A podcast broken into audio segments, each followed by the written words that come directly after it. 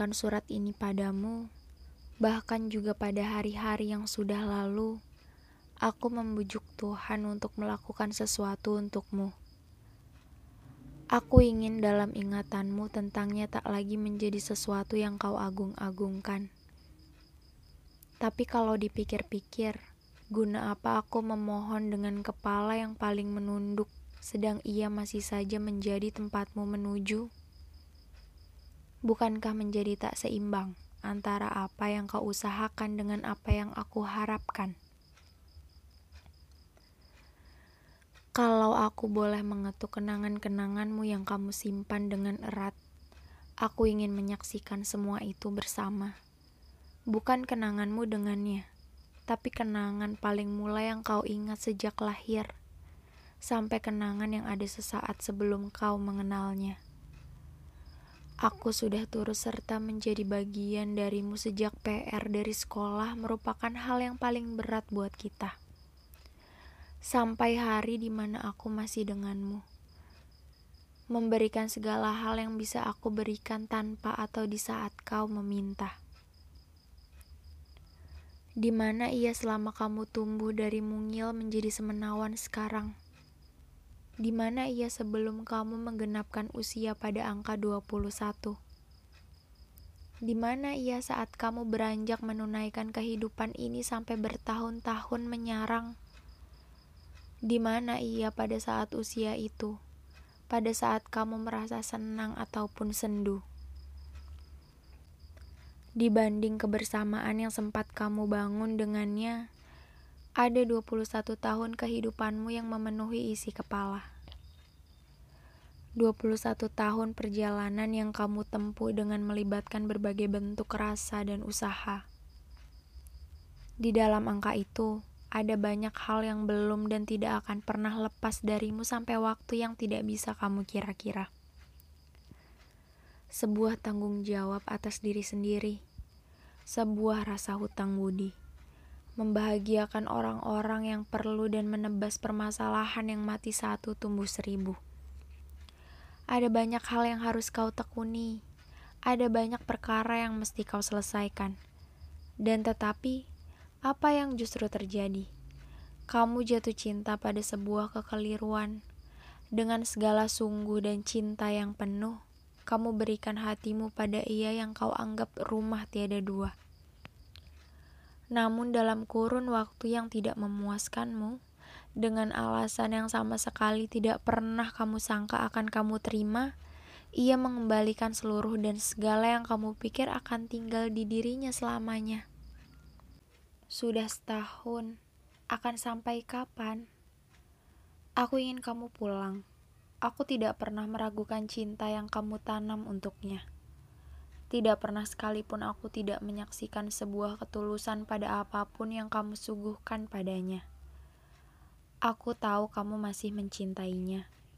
Aku tahu kamu tidak pernah menyangka bahwa cerita bersamanya akan selesai dalam hitungan angka yang ringkas. Aku tahu dan karenanya aku ingin memperingatkanmu bahwa meski begitu, kamu harus tetap waras.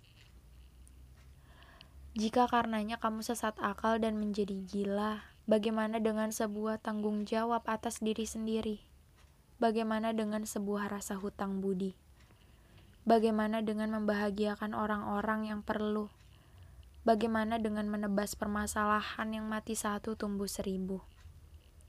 Saat kamu masih saja mengedarkan pandang hanya padanya, apa yang ia lakukan?